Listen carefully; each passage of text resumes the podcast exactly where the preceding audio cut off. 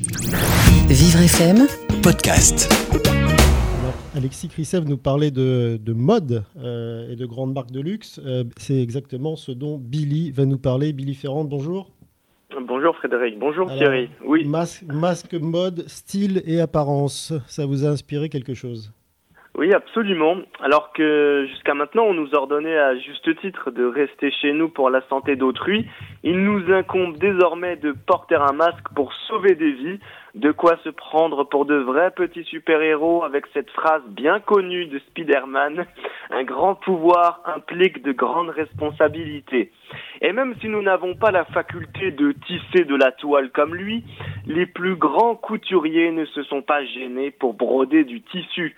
Avec une large palette de modèles hauts en couleur, le grand éventail de cet objet médical est maintenant susceptible d'être assorti à toutes vos envies.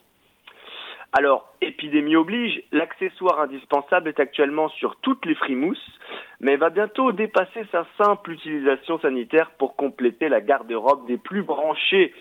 Partout où vous irez, vous pourrez désormais imposer votre style, qu'il soit excentrique, tape à l'œil ou dans la sobriété. Laissez-vous tenter. La mode s'empare de tout et bien évidemment, elle n'a pas manqué de s'accaparer le port du masque pour lui insuffler une valeur ajoutée.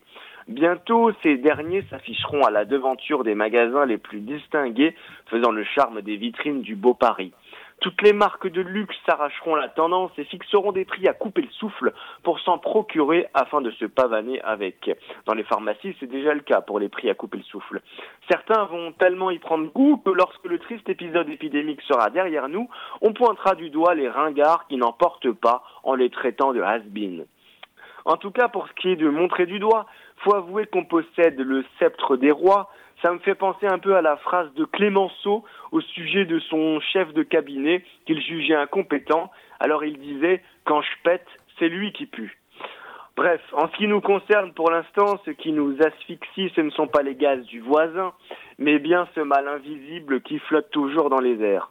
Alors restons attentifs à ces signes, sans pour autant faire son horoscope tous les jours, car après la monotonie du canapé, de la gamelle, des latrines et de la supérette, l'odyssée du Covid-19 continue, mais cette fois avec le chic et l'élégance en plus. Alors gardons le cap et secouons-nous tous les puces. Vivre FM, Podcast.